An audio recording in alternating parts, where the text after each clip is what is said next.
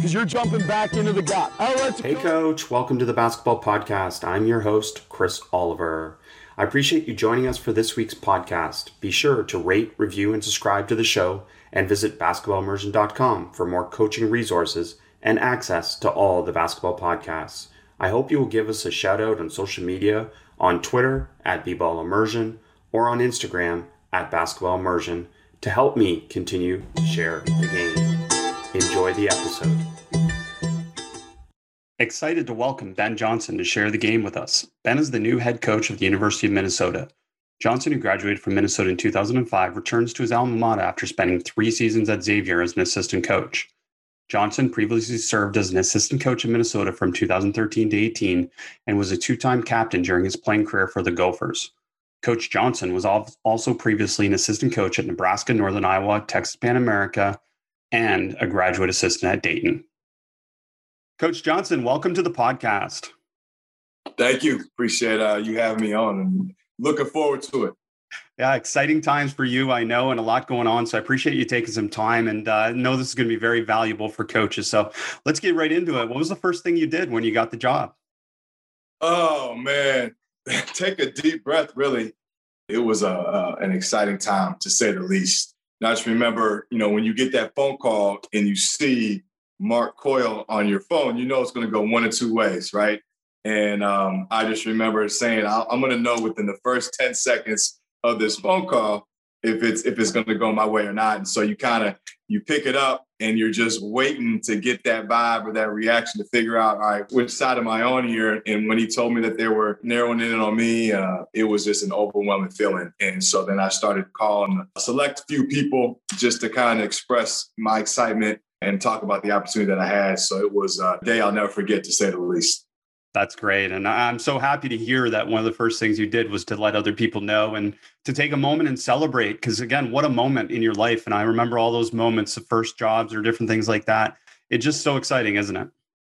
Oh, 100%. And I know I didn't get here by myself. So there were definitely people that I wanted to call right away and, and thank because without their help and guidance um, and opportunity, I wouldn't be here today. So that was really important to me and then obviously you want to share news like that with people that get it and understand it and, and uh, that you have a lot of uh, love and admiration for. So it was good to, to thank those people and to, to let people know kind of this unbelievable opportunity that I've been given. Extensive background. So again prepared for the job. We don't there's no question there with all your background but in talking to some coaches about their first head coaching experience what's unique about yours is that you're very familiar with the location and where you're going to have your first head coaching experience which often isn't the case. And I got to think that's a huge advantage for you. Oh, no question. It's been huge. I mean, even going back to, uh, you know, growing up, I grew up 15 minutes from campus. So I lived Gopher basketball from third grade all the way up, going to, to De La Salle and basically driving the same route, getting off at the same freeway exit, the whole deal. And then, you know, to, to hire Dave Thorson, who was my high school coach, but also worked here for, for four years under Clem Haskins the lay of the land is something I'm very familiar with. And so that is without a doubt helped me. And it's kind of come full circle from being a recruited athlete to being a student athlete to being an assistant coach to now being a head coach. A lot of uh, familiar faces in the building, but just understanding the university, understanding the process, understanding kind of what works here, understanding the state has definitely helped me in, in this first couple couple weeks on the job for sure.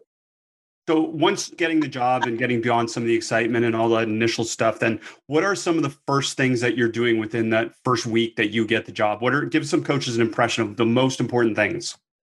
For me, it was the current roster, without a doubt. Um, and I think the portal played a big role. Obviously, uh, we've kind of seen uh, how that's gone, but it was figuring out the roster and figuring out, okay, who's on board, you know, who do I need to convince? Who do I need to talk to? Who do I not have a chance with?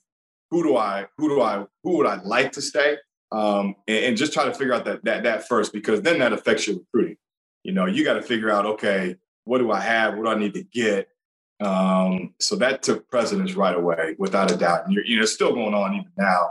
Um, but you know, I think that first week that consumed me with, okay, figuring out where our guys even at, um, you know, when are they going to become the campus? When can I start developing that relationship? When can we start talking about, uh, you know, philosophies and kind of what they want and what my vision is? uh, to, to kind of map out the direction that we need to go recruiting wise and, and what holes and gaps we need to fill. I don't think it surprises anyone to hear you say recruiting, but I think what's unique about what you're saying is it's really recruiting your current roster, which is a part of all coaches' job nowadays with the transfer portal and everything else that goes into it. So, what are some of the things philosophically that you can share with players about your style that would, again, help them convince them to be able to stay to play for you? Yeah, I think the, the big thing with me is is I'm into core values. That's really really important to me. I think um, that goes back to you know being a former athlete and a former player, especially here, um, and kind of going through the process from both lenses as a student athlete that played and, and, and was recruited, and now you know as an assistant coach and now as head coach. A lot of times coaches can say that it can be like coach speak, but like we want to really live it because I know the value in that locker room of when you're you're true to whatever it is that your core principles are.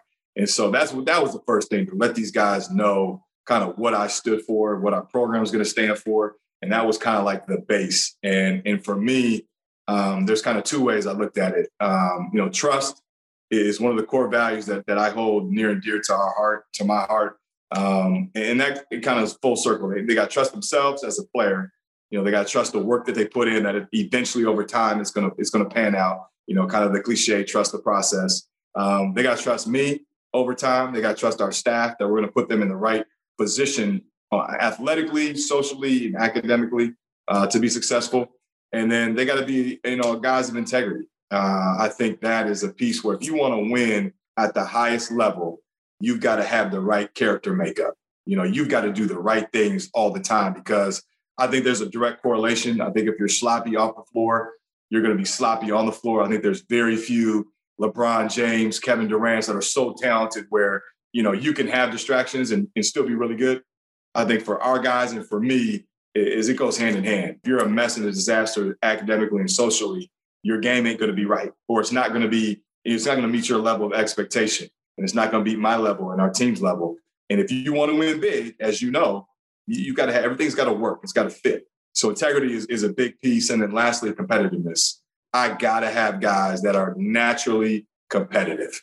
And, and we're gonna teach that every single day. That you gotta fight for everything that you get. And I need guys that are willing to fight for everything I get. I think, you know, cool guys lose. And, and we can't have a room full of cool guys. Um, you know, to me, cool is is competing.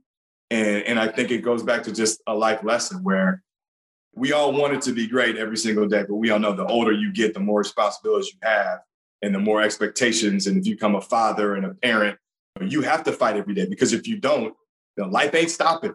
You know, it's to keep coming. And you got to find a way through through good days and bad to keep progressing and getting better and uh, and, and succeed. And so I think that's really important is, is every day we got to compete. Um, so those are the three kind of core values. There, there's other values that I have with with style of play, but like those are three. When we talk about recruiting or we talk about a baseline of what guys that are going to stay on or come to our team have, it would definitely be those three. That's tremendous. I'm so glad you shared that. And I want to dive deeper in a few of those topics and also style of play philosophy. But I just want to go back to one thing that you said, which I think is fascinating.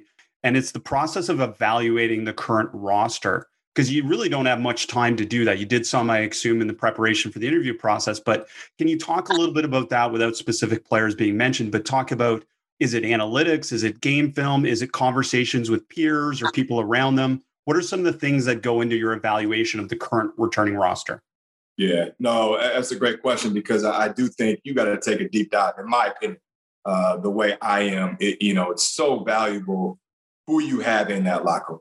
And to me, especially first year coach uh, at this level in this league, and then the way I want to I want to do things here. That that that foundation is everything, and you got to make sure you get the foundation right to start. Um, and so, obviously, you look at the analytics piece, you look at the numbers, you watch the film. That's important, but that goes without a doubt. You you got to have good enough players. You got to have guys that that are efficient, that can make plays, that are that translates. I think to me, that's the big thing is like, okay, what does a player do that can translate to how we're going to play or our style of play? But then I think you got to go deeper. You got to peel it back. Who is that kid? You got to ask the questions. What are they? How are they academically? How are they socially? You know, have there been issues? Are they going to fit? What type of locker room guy are they?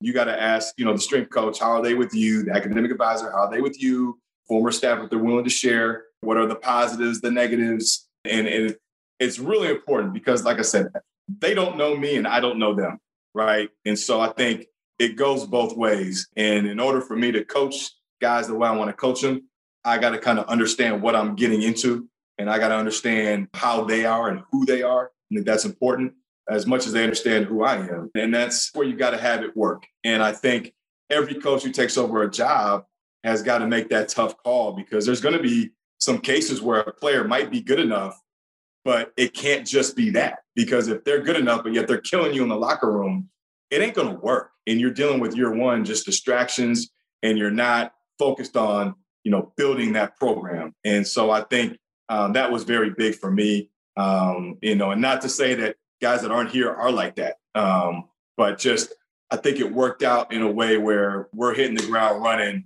um, with guys that are not only two feet in, um, but guys that that are about you know kind of what I'm about, what my staff's about, what we want this program to be built on, and that's exciting. You know, it's hard to to completely flip a roster, but then I think we got to flip our mindsets at the same time. We're able to now get it with guys that are quote unquote our guys, um, and quote unquote will will you know kind of program it the way we want to from the start and really try to build and take off from there. So it's been it's been interesting, but but I think it, it's worked out and it's going to pan out for years to come.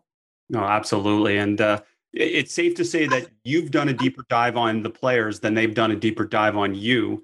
So I'm curious then if, if part of it is like recruiting, where you're dealing with their champion, so to speak. It's a parent, their coach, whoever's really involved in their life. Is that part of the process for you as well at this point? One hundred percent, and it goes back to your your earlier question. Um, I was fortunate to know a lot of people that are here at the university. So whether that's uh, you know people in different administrative roles, um, that could be you know academically, that could be you know whatever, all the different functions you have in the athletic department.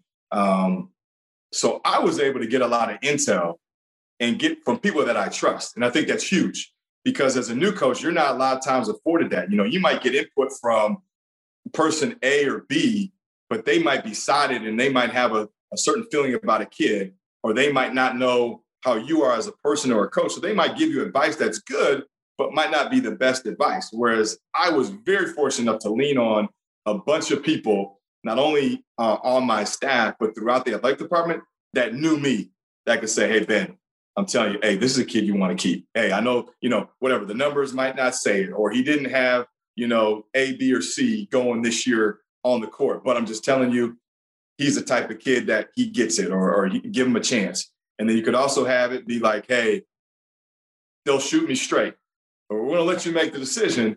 But knowing you, knowing the direction you want to go, hey, we're gonna we're gonna kind of give you our take on whatever this situation. Uh, so that really, really helped me to have that uh, that that type of information I could trust right away because I know everywhere uh, that that's not always the case. Sports, culture, takes.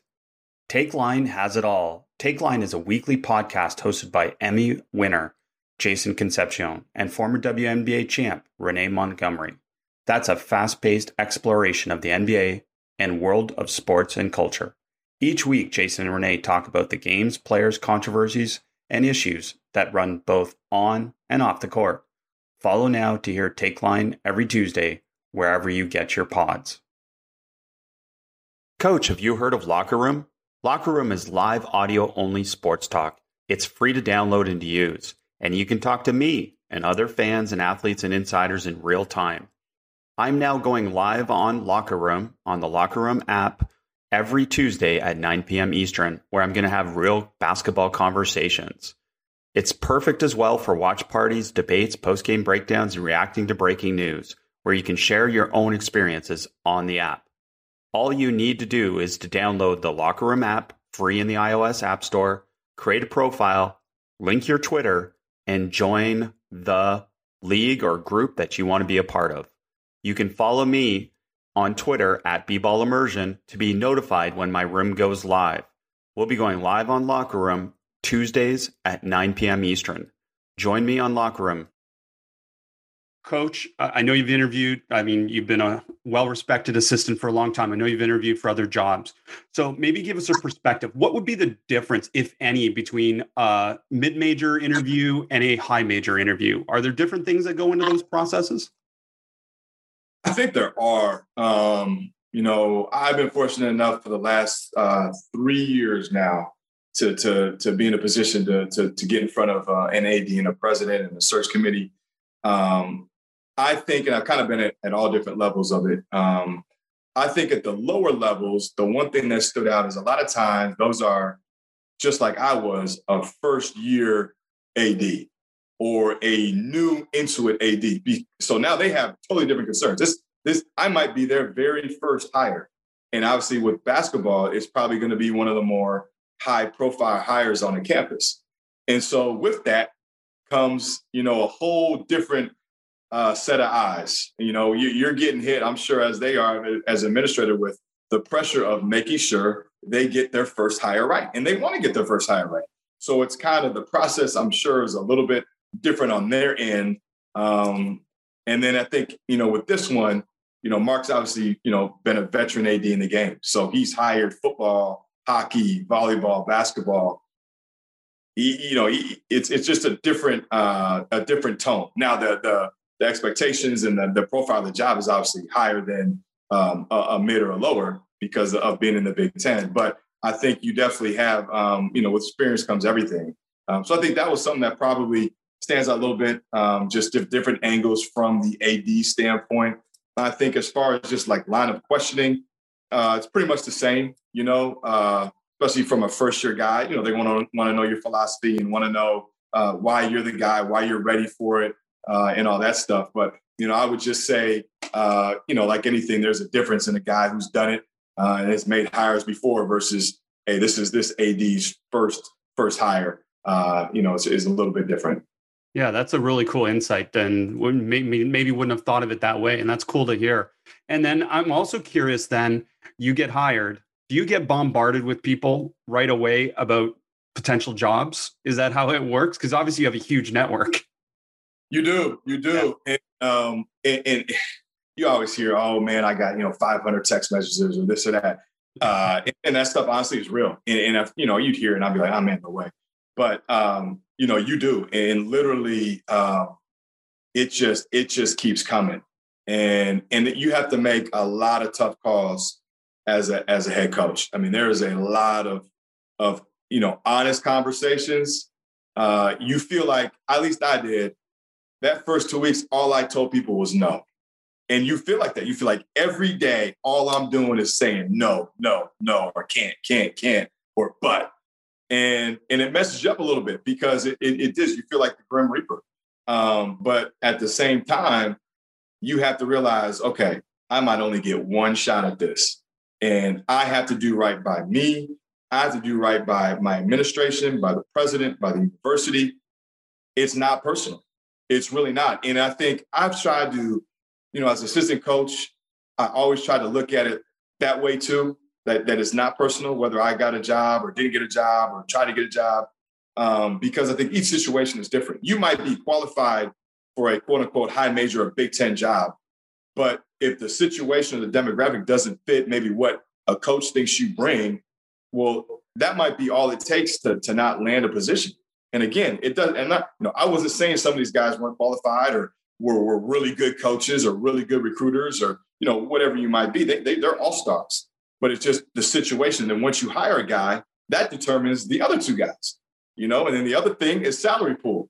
You know, I think now that's something where you could self eliminate because you make X amount of money. And I could want to hire you, but I maybe I couldn't afford it. You know, Minnesota is different. Um, you know, some schools have a crazy budget. I have a very good budget. Um, but I do think that's real where some guys, it's like the expectation, you know, doesn't always meet kind of the availability, whether that's funds um, or role. And so, like I said, there's a lot of tough decisions. Um, you know, a, a, you you definitely see this side of it, obviously, as a head coach when you got to make the call, and you just got to hope that when you say no, uh, you know, you don't kill too many relationships or friendships, and that they they hopefully understand um, but it's hard because there's a lot of good coaches out there that can that can help programs. Yeah, it's a, it's a good and a bad problem, right? to have that yeah. many people interested in wanting to work with you. And you've been on both sides of that. So I'm curious if you can provide a little bit, maybe of an understanding uh, for coaches that are potentially looking for a job. What would be the best way, in your opinion, for them to approach that type of situation if they did want to reach out to you and just express that, hey, I'm available if you want me? I think just that. I think um, you know, I, am a pretty open, transparent person. Like I get it. I, I don't judge guys. Um, you know, I, it's got to work for both people. So I think just having that honest, open communication. Um, you know, I think too, you know, if you have a pre-existing relationship with a guy, that obviously helps because, as you know, trust is huge.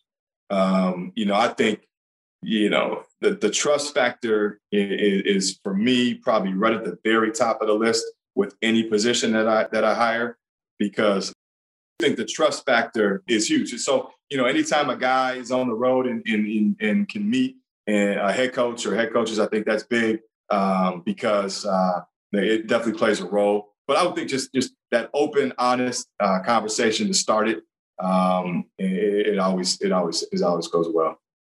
Coach, so you, you then hire a staff, and uh, and now you have to manage a staff as the head coach. So I'm curious, how does that process go about in terms of defining roles initially? Do you have a meeting with everyone and then you throw out kind of like best ideas and best things and then you determine roles from there? Or do you have a good understanding before you hire them what their role is going to be? Yeah. I have a pretty good understanding. I think that's um that's one of the things that that helped me um the, probably the last five to six years as an assistant coach. I would always kind of try to have a philosophy book for this day. Um, and within that philosophy book, you know, obviously I would tweak it year to year, um, but I would have, you know, under staff, so say assistant coach one, two, and three, kind of their roles. Um, and that's one thing that I, I kind of got from Xavier. Um, you know, Coach Steele does a great job of defining roles throughout the entire program. So we would always meet, you know, in the fall, and you would have your kind of your responsibility sheet, and we would go through it, and we go through the entire book. But on that sheet, it would lay out, okay, Ben, this is what I'm in charge of this year, everything from recruiting to the finest detail to uh, dealing with the training room and let them know, you know, who's going to be available for practice to anything outside of on the floor coaching. And so what I've done is, is I always took that as kind of like my model and my grid. And then for each job and the location, you kind of tweak, okay, the responsibilities and what I feel were important and what I feel like fit me. And so I was able to, to mold my staff and I used that kind of the, as a cheat sheet. I knew exactly the things I was looking for, um, whether it was areas of recruiting as far as ge- you know geography, uh, whether it was personality, whether it was you know guys that you know this person I need somebody that's really detail oriented that can focus in on you know X, Y, and Z in our program. That really helped me. And so then when I was able to get the guys that I wanted, you know, we will definitely sit down as a staff in the fall and really detail out. Okay, here is you know, assistant coach one's responsibility. Two, three, from strength and conditioning uh, to academic support staff uh, to our GAs to our, our, operations, all the way down. Um, I think the summer we obviously will be organized and they'll kind of have a pretty good idea as far as on the floor uh, during our eight week program and then recruiting. But it also gives me a time to figure out, okay, I was dead on. This guy is really good at this. I can keep him with this type of responsibility. Or, you know what? I found out that this guy is a little bit better than this let, let's split this a little bit as far as responsibilities go. And then in the fall, like I said, we'll meet as an entire staff and get everybody on the same page. There's no secrets. And then that way, you know, guys know exactly what they need to do. And um, I think it really helps us with organization. And it also helps with those guys being able to do the best job they can. You know, if it's if it's not necessarily on your plate, you can still dive in it. But like if you can push that off to somebody that's responsible for it, then let's do that so we can kind of keep it keep it moving. You mentioned the philosophy book, so we got to talk about that a little bit. Can you give us yeah. some perspective on some of the sections or some of the different things that kind of would help a coach outline a similar thing if they were planning that? Yeah. Uh, so in my philosophy book, obviously, I'll, I'll have my my core values uh, and my beliefs as far as uh, you know overall, and I talked about that with trust, integrity, competitiveness, um, and then I talk about my my core values or the values and, and the staple of what I want our program to be about, basically from a from a fan's perspective. Um, okay, so when, when a fan comes to a game, what are three things that I want them to walk away from that necessarily don't have to do with details of X's and O's. It's more of kind of a broad scape of okay, here's kind of what Minnesota basketball needs to look like from the outside in. Talked about that. Talked about my overall philosophy of how I want to play offensively, defensively. Talk about my staff makeup. In there, I will have the job description is kind of in a generic form uh, of you know here's what I'm looking for, here's what I value, here's responsibilities for for assistant coach that works for us, and then talk about just recruiting, how we attack that. What are my beliefs on recruiting? Um, so that way, when I meet down as a staff, it's pretty clear. All right, here's the type of kid we're looking for. Here's the type of uh, style that I like, and then I think we'll win here. Um, and then here's kind of the areas geographically that I that I think I want to really at least touch base on and make sure we're we're we're, we're attacking, we're being real really thorough in. Um, it gives an academic breakdown, expectations of of my student athletes, expectations of a staff, and how we want to attack the academics, um, strength and conditioning. It gives a breakdown just of that, kind of our goals, what we want to get out of the weight room, why it's important, um, you know, how we can build and develop our guys um, in, in that area with nutrition as well. Um, and then just the overall, I think you got to talk about the social aspect. All right. When it goes into recruiting, here's why we want these type of kids, but socially, here's kind of the expectations because I think that's real and, and how you manage whether it's social media. And, you know, for us, there's 55, you know, 50 to 55,000 people that go to school here and you're located in a, in a, in a major city. So you better be able to manage and have um, a game plan for the social aspect and, and how we're how we're operating that, you know, uh, how we're policing that, and also honestly how we're developing that. How can we use the 18 Fortune 500 companies here to market and brand our guys? And I think the branding piece and the marketing piece is, is so important, not only for our program, but for each individual player because they're getting hit with it. We might not want to admit it as a coach, but you know, schools and programs and family, they're talking to those kids about, you know, how can you be marketed? How can you be branded? And I think uh, we've got to have an approach that can answer those questions. Well, I love it. I love so many things you said. I want to jump on a few of them. And the fan experience part, I think that's brilliant that uh, that's accounted for in that way. Just great stuff. And then the other part you mentioned is of obviously your players handling the environment and now being at a major program in a major city. Same question to you now.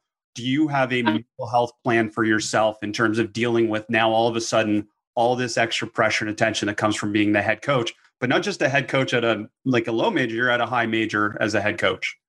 That's interesting you brought that up because I was talking to a friend about that, and he he was basically telling me, "Hey man, you have a lot of stuff covered here, but have you covered yourself? And and do you have somebody that you know you can kind of be the buffer that you can either vent to or that you can talk to uh, problems that you have or issues that that may may come up?" Um, and, and I answered, I did, you know, unfortunately, the answer was no. you know, I've thought about it, but um, you know, as of right now, I don't, but I know it is important. You know, I preach to these guys about the mental aspect that they need to bring every single day and how that can help them become a really good player.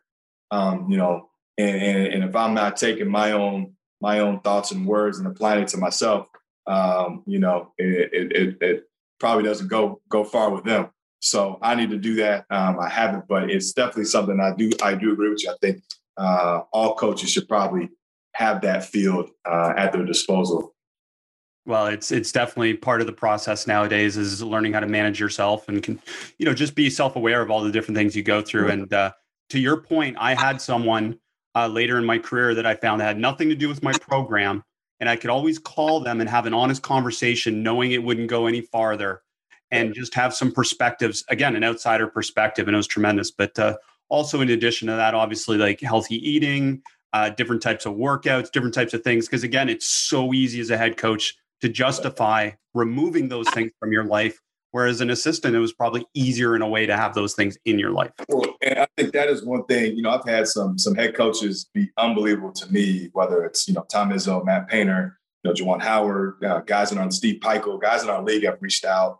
They've been unbelievable. But then just talking to you know Shaka Smart, uh, just different coaches that have said, just that. You can't forget about yourself, you know, and and I think a big piece of that is the workout piece.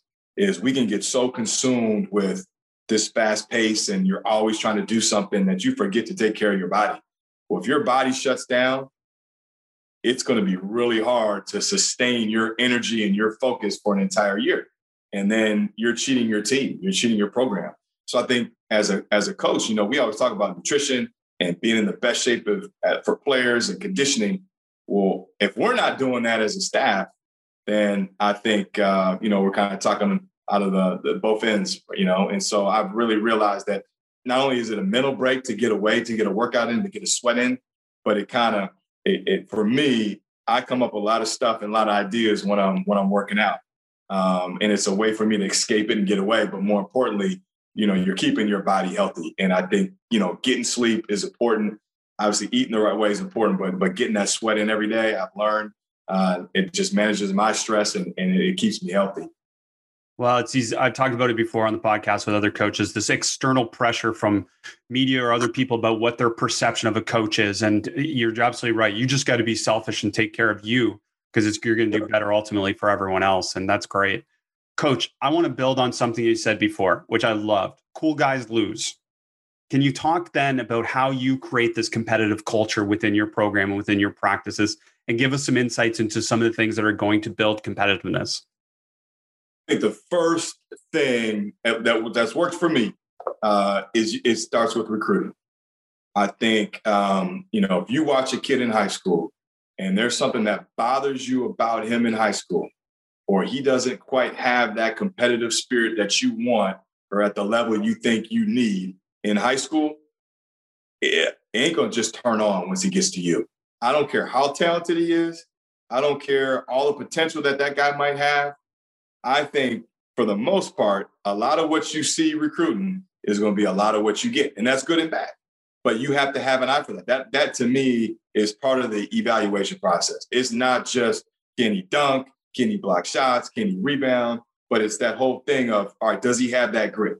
Does what, he have that drive? What what are some of those things, coach, in practice or in games that you would see and notice and say, hey, this is a competitive person, a competitive player. Let's focus on the positive side of it. Body language, without a doubt. I watch that from the minute I walk in the gym.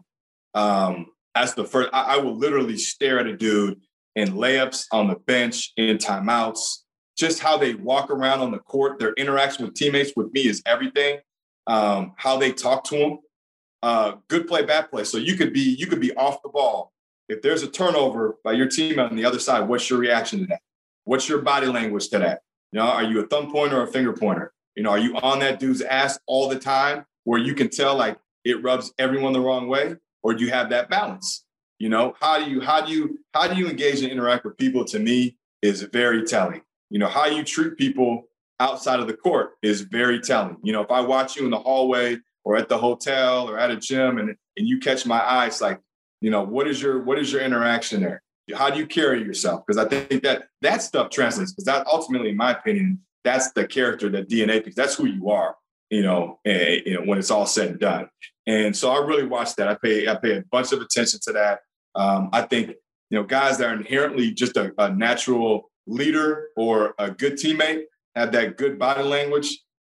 I love it, and and I think those guys you you combine that with having the talent level. I think those guys really take off. Um, and then I think too, um, you know, it's just the, does winning, and I get these guys play so many games. I think it's unrealistic for us to say, oh, every game if a guy loses, they should be distraught and angry and all that. I, I don't think that's realistic. But I do think there's a difference in you can tell when a guy cares and loves to play versus he's just out there for other reasons.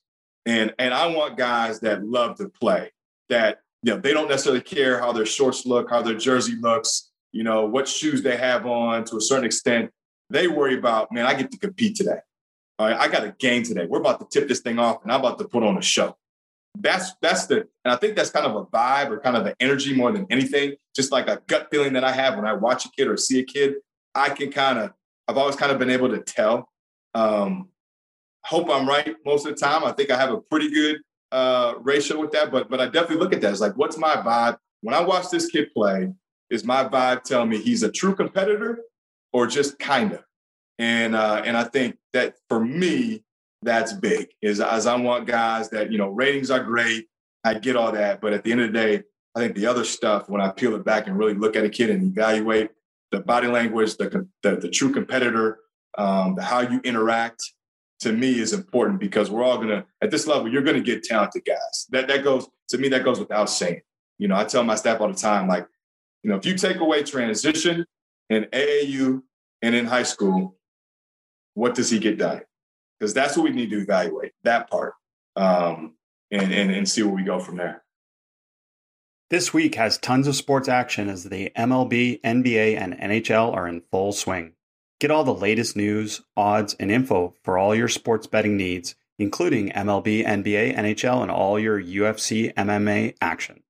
Before the next pitch, head over to Bet Online on your laptop or mobile device and check out all the great sports news, sign up bonuses, and contest information. Don't sit on the sidelines anymore, as this is your chance to get into the game as teams prep for their runs to the playoffs. Bet Online, your online sportsbook expert. You work hard and you play hard, so treat yourself and stock up for the summer barbecues with Kansas City Steak Company. Visit kansascitysteaks.com and get 10% off your order and free shipping with code SD at checkout. From classic steak cuts to USDA prime to American style Kobe, hard to find specialty cuts and more, Kansas City Steaks has everything you need to fire up the grill. They make it so easy. Each order from Kansas City Steaks is a flash frozen and delivered directly to your home. Satisfaction guaranteed or your money back. Imagine relaxing in the backyard with family while enjoying steakhouse quality meats from Kansas City Steaks. Bring the steakhouse to your house this summer with Kansas City Steaks. Go to kansascitysteaks.com and get 10% off your order and free shipping with code SD at checkout. That's kansascitysteaks.com, code SD, kansascitysteaks.com, code SD. Yeah, that's such a great point there about that. That because obviously it gets harder at the next level to be able to score in those ways. Uh, the other part that I'm curious then with that is like it's okay to have competitive frustration though, right? Like in a way, like we kind of want athletes to want to do better. So with that, how do you assess their improvement from say year to year, and does that factor into hey, this is the type of player for us because he values his development because he showed it over time? I'm curious how that factors in. No, one hundred percent. You you want we always talk about you want guys that are going their game's going in an upward trajectory, right? And and, and that tells me eh, they're they're still developing.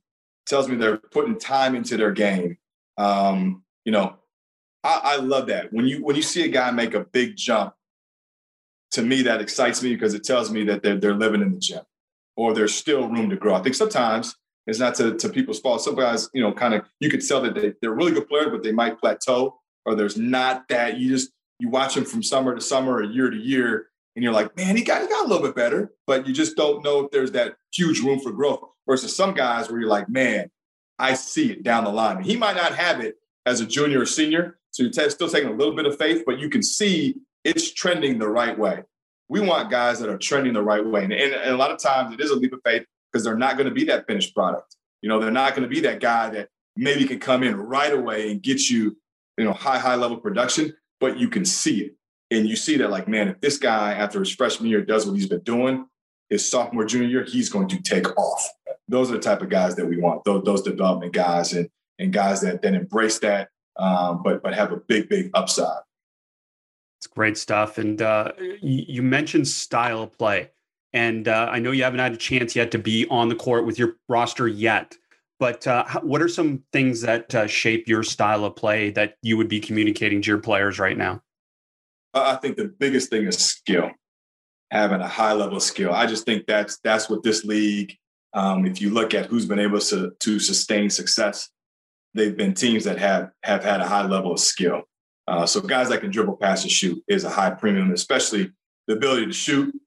And then I think having high IQ, high feel um, guys that know how to play. I will take a guy that knows how to play over that ridiculous athlete. That's just me. Um, I think that there's a ton of value in guys that play the right way for how we want to play and just have a natural feel of, of the game, have that natural IQ. Make that uh, to me, that's that's how you make guys better because you're making the right play when it's the right play. Um, I think those guys get better um, but I think it translates. I think shooting, I don't care at what level, that translates, right? Now it's just finding ways, okay, are you able to get it off? Or how do we, how do we run action or how do we get you those shots? But I think if a guy shoots it, a guy can block shots or rebound, I think for sure those three things, in my opinion, normally always translate. And we always look for that. At the end of the day, it's like, okay, especially if you're looking at a guy that you know is missing a little something. If he's either not as athletic, if he maybe doesn't have the length or the size, um, if you know, uh, that I'm okay with that if he has that unique skill that translates. We had a kid, Jordan Murphy, here, who was an unbelievable player. You know, Jordan played the four and the five and legitimately was six five, maybe six six. But watching Murph recruiting him, he he rebounded the ball at a high level ever since I know him consistently. And I just told our staff, this will translate. I'm just telling you guys, I know he's undersized, but he's got great length and he has a knack for rebounding the basketball. And coincidentally, it did. And uh, I think you know, we're going to have to do that as a staff um, at, a, at, a, at, a, at a high premium is, is evaluate stuff and, and evaluate guys and, and see what translates, uh, you know, to, to our level and to, to our style. So you talk about developing skill or recruiting skill and all those different pieces. So where is skill fitting into your practices? Is it fitting in throughout practice? Or are you going to do separate skill sessions? Where does it fit in in terms of player development? So we'll do skill to start as a warm up every day. Um, and then throughout practice, you know, we'll definitely do fundamental skill breakdowns before we go into, you know, live stuff, whether it's three on three, four on four, five on five. Um, and we'll do that every day, be really consistent with it every day. Um, and then obviously within the rules, um, you know, we like to do kind of individual workout workouts throughout the year. And it's not crazy taxing, especially as we get into league play. But, you know, if we can get a guy in the gym for 20, 25 minutes, a couple days a week extra for some one-on-one time um, to work on whatever it is, footwork. Maybe if you have a big, it's that skill of being able to pick and pop and just drilling the fundamentals of getting your feet set, the fundamentals of setting or slipping a ball screen and working your feet you know, for guard. Maybe it's just ball handling for 10 minutes, but if you're doing it four or five days a week, their handle's going to get a little bit tighter come January, February, March. Um, so I think it's it's it's doing it every day in practice, trying to find ways to build it in. It's also recruiting that way with kids that that inherently are skilled. Um, it's emphasizing it, and then it's doing a little bit extra. And, and like I said, that's with an assistant coach within the rules, within the hours. You know, whether it's three or four days a week, uh, getting in that 20, 25 minute kind of individual workout throughout the entire year, um, I think just really builds on it. But making it, we have to make it an emphasis as a staff. It can't be just something we talk about, but it's got to be something we implement. And I think, you know, my assistants do a really good job of, of, of, of doing it enough where now the players will buy into it and it'll just kind of be, be a natural thing. I, you know, I'm a huge Miami Heat guy, um, huge. Uh, and I think they do one of the best of just working and there's no substitute for work. So I try to steal as much from them, just their philosophies of it, of how even runs the program, um, with from the type of guys they get that are like Miami Heat guys. I think that's our goal. You know, I could see a player and you know be like, that's a Miami Heat type of player. Well, they need to say that about Minnesota. Uh, you know, that's a Minnesota type of guy, and we need to work like they do uh, with everything we do. That's fundamental and skilled. Well, Coach Spoelstra and the the staff and the program down there is a great one to have as a model. And uh, Coach Spoelstra listens to the podcast, so uh, hopefully uh, he'll listen to this episode at some point, probably after this season. But uh, right, right, excited to hear that. So, um, style of play, skill. So then I'm curious from there. You've had so many influences and so many coaches that you've been influenced by. Then this emphasis on skill. Does that then lead you to not decide on your tactics necessarily? Until after you've gone through this evaluation of skill? Yeah, one hundred percent. I think um, you know each coach. Like I have a style that I know I would like to play ideally, but I'm also very cognizant of your roster dictates probably how you're going to play. But we've recruited that way, so I think the way we've recruited and, and, and the way I'm comfortable and how I want to play will fit. But I won't know until June when we get our guys here. Um, but I think as this portal becomes comes into play, I think every staff is going to probably look at that. Like, hey, I might have been this type of coach, but if I can't get those type of players, does it make sense to to necessarily fully play that way? And we're going to have to tweak some things. So um, I do think there, there's going to be some of that. We got to we got to evaluate what guys can and can't do, uh, their IQ, their feel. Do they do they can they play in concepts, which is what I want to do. Um, and, and if they can't, great. Uh, and then we'll, we'll mold it after that. If they can't, like, let's see how we got to tweak it. But again, that goes into you know what what we what you think recruiting wise, you know, and you got to be able to tackle that. is there any you know one or two things tactically that right now you know this is a must for me because this philosophically aligns for me yeah shooting hmm. i mean i think that i think uh, you know being in the big east really and i knew it before but really opened my eyes because it's a little bit different style than the big ten. Um, it's a little bit freer but you know watching whether it's us at xavier whether it's villanova you know whether it was creighton and I had all those guys scouts, you know, really dissecting how they play and how for for me as a coach, uh, you know, if you got guys that can shoot, especially one through five, that totally changes floor spacing, totally changes the binds you put the defense in, totally changes, you know, what you can run and how you can play. And I think it covers up for a lot of mistakes. You know, obviously you got to be good defensively, but on the offensive side of the ball, if you got guys that can make an open shot I just think it, it, it changes everything. So that is the biggest thing that we're going to focus in on, whether it's skill development or recruiting or just within our offensive concepts, is floor spacing and finding those guys that can space it with the ability to shoot the ball. Uh, you, you mentioned Fortune 500 companies in the area.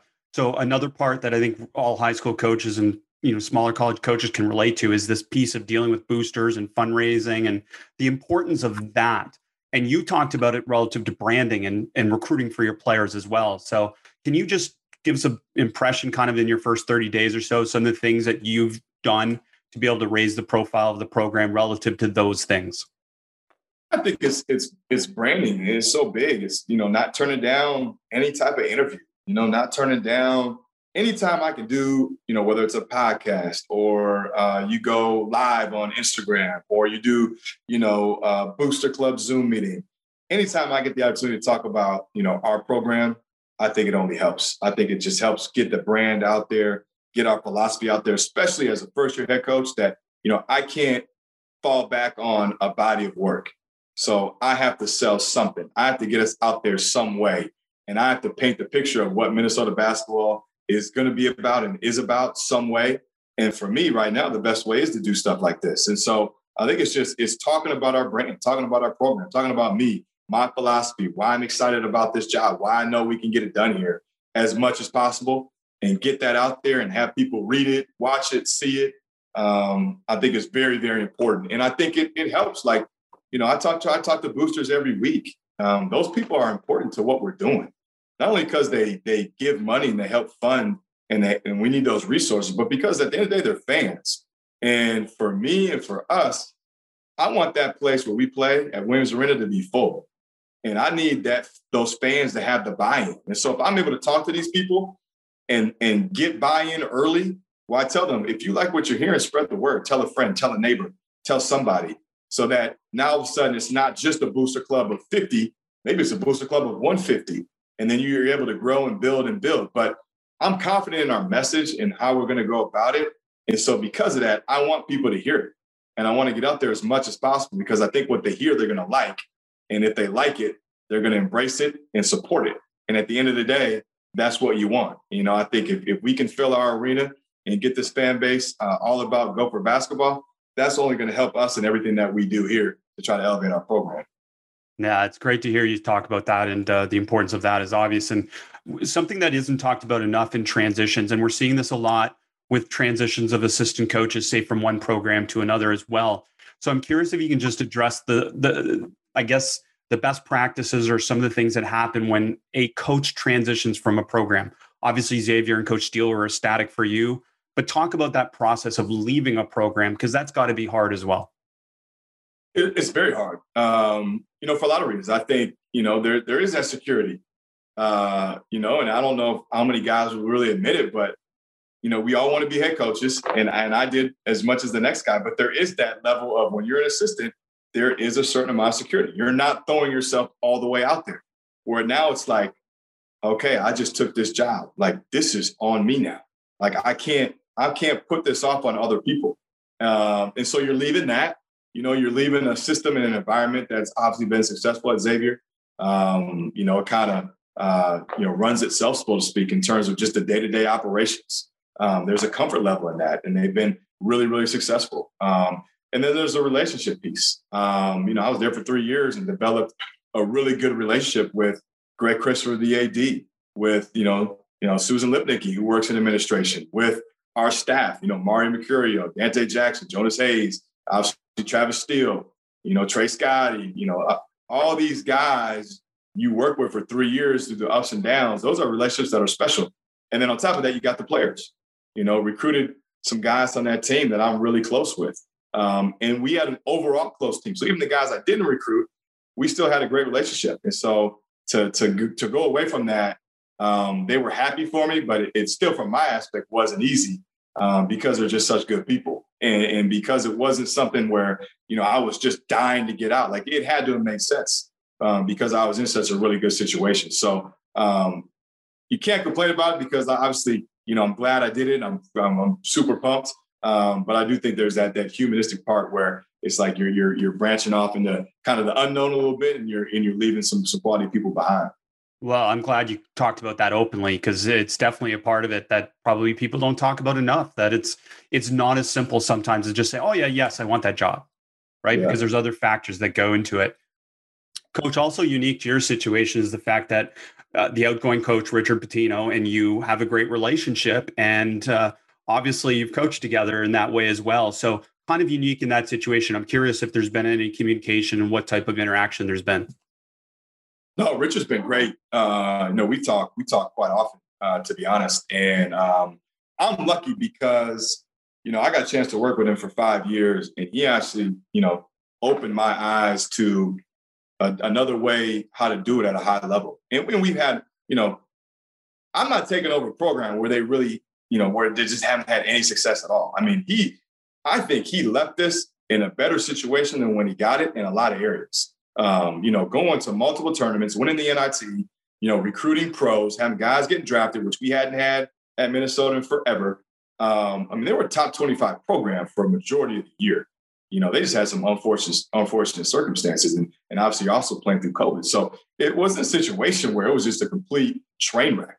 Um, so I'm very thankful for that, and, I know the hard work he put into building it, um, and how much he cared about this job and this university and, and living here and, and the whole nine. Um, but you know, I have a, a tremendous amount of respect for him, and there's some things that that he does that that I've stolen and will do here without a doubt, and and he's helped kind of mold my mind um, you know, our personalities are different, but I've learned from his, and I've took a lot of things that I think are he's really good at as far as his strengths in coaching, and have trying to kind of change how I am a little bit to grow as a person and a coach. Um, but as far as stuff on the floor, whether it's you know different things he did individual individually with with skill workout stuff, I've stolen. Uh, he's a great offensive guy, so you know style of play, but just the overall, you know, the pressing that was foreign to me you know, being able to, to, to adapt to a press, why it's important, zone, why it's important, you know, being able to, to kind of be spontaneous. Um, you know, there, there's a lot that I'm, that I'm definitely going to steal. And I'm, I'm, very fortunate. I'm glad I worked for him um, and because he's really helped mold me. Uh, and, and, I liked it because he was different uh, and had a different approach than what I had normally uh, been brought up uh, and learned under. And it's, it's definitely made me a better coach for sure. Well, it's been really enjoyable to kind of hear that back and forth that, uh, you know, he speaks very highly of you and he's genuinely excited for you. And that's great. And it's such a great representation of the profession and, and professionalism, to be honest, from both of you. And it's uh, really cool to hear. Rare, you know, I think, I think, um, you know, especially, you know, I was an assistant here, you know, he could have felt a certain way. I get that. And, and he honestly hasn't. He's been, he's been great. I mean, he's been unbelievable. And, um, you know, I'm, I'm, I'm thankful for it because I know in this business. It's not that's not always the case. And um, you know, like I said, I I wish him nothing but the best. And and I know he, you know he's a big time coach. I mean, he's he's in a great situation. He's going to kill it. Um, but I'm just thankful that the way he's treated me because I know he didn't have to. Uh, you know, it's really been good. Coach, it's been really cool to be able to hear a little bit of your philosophy, obviously your values, and then to be able to hear a little bit about this transition, which is moving from assistant to head coach and getting your first opportunity. I'm curious then, how excited are you to coach your first game as a head coach? Oh, big time. Uh, you try not to to think about it too much now because it's only what beginning of May, but um, you know, I think that's going to be it's going to be pretty cool. Um, you know, I, I think uh, you know something that obviously I've been uh, thinking about for a long time, um, and to be able to do it here uh, with with the with the guys uh, on my staff, um, with the team we're about to assemble in front of you know friends and family in a place that I've grown up um, attending games at and, and, and, playing close attention to and being a part of. Uh, you know, I think it's going to be it's going to be special. So looking forward to it, and, and hopefully the first one turns out the right way. well, coaches, it will be special. And uh, I know after listening to you in this interview, I'm pretty excited for you in Minnesota basketball. And I know more people will be when they listen to the podcast as well. So thanks for sharing the game with us. No, I appreciate it. Like I said, this is big time. I respect you. I know you do a, a really good job, and I love tuning in and catching the podcast. So I'm humbled to be on it, and uh, you know, I appreciate your time. Uh, and then, you know, obviously, if there's anything that Minnesota basketball or myself can do for you or for anybody else that listens, we're an open book, and I love to, to learn and to grow. So uh, I, I, look forward to, to continue to follow you. And uh, I just think, you know, this stuff is big time. So I appreciate you doing this for, for all coaches that, that love it like I do and like you do. Thank you. Thanks for listening. Be sure to rate, review, and subscribe to the show and to give the Basketball Podcast and this week's guest a shout out on social media to show your support for us sharing the game. And to stay up to date on all things basketball immersion, subscribe to our newsletter at basketballimmersion.com slash newsletter.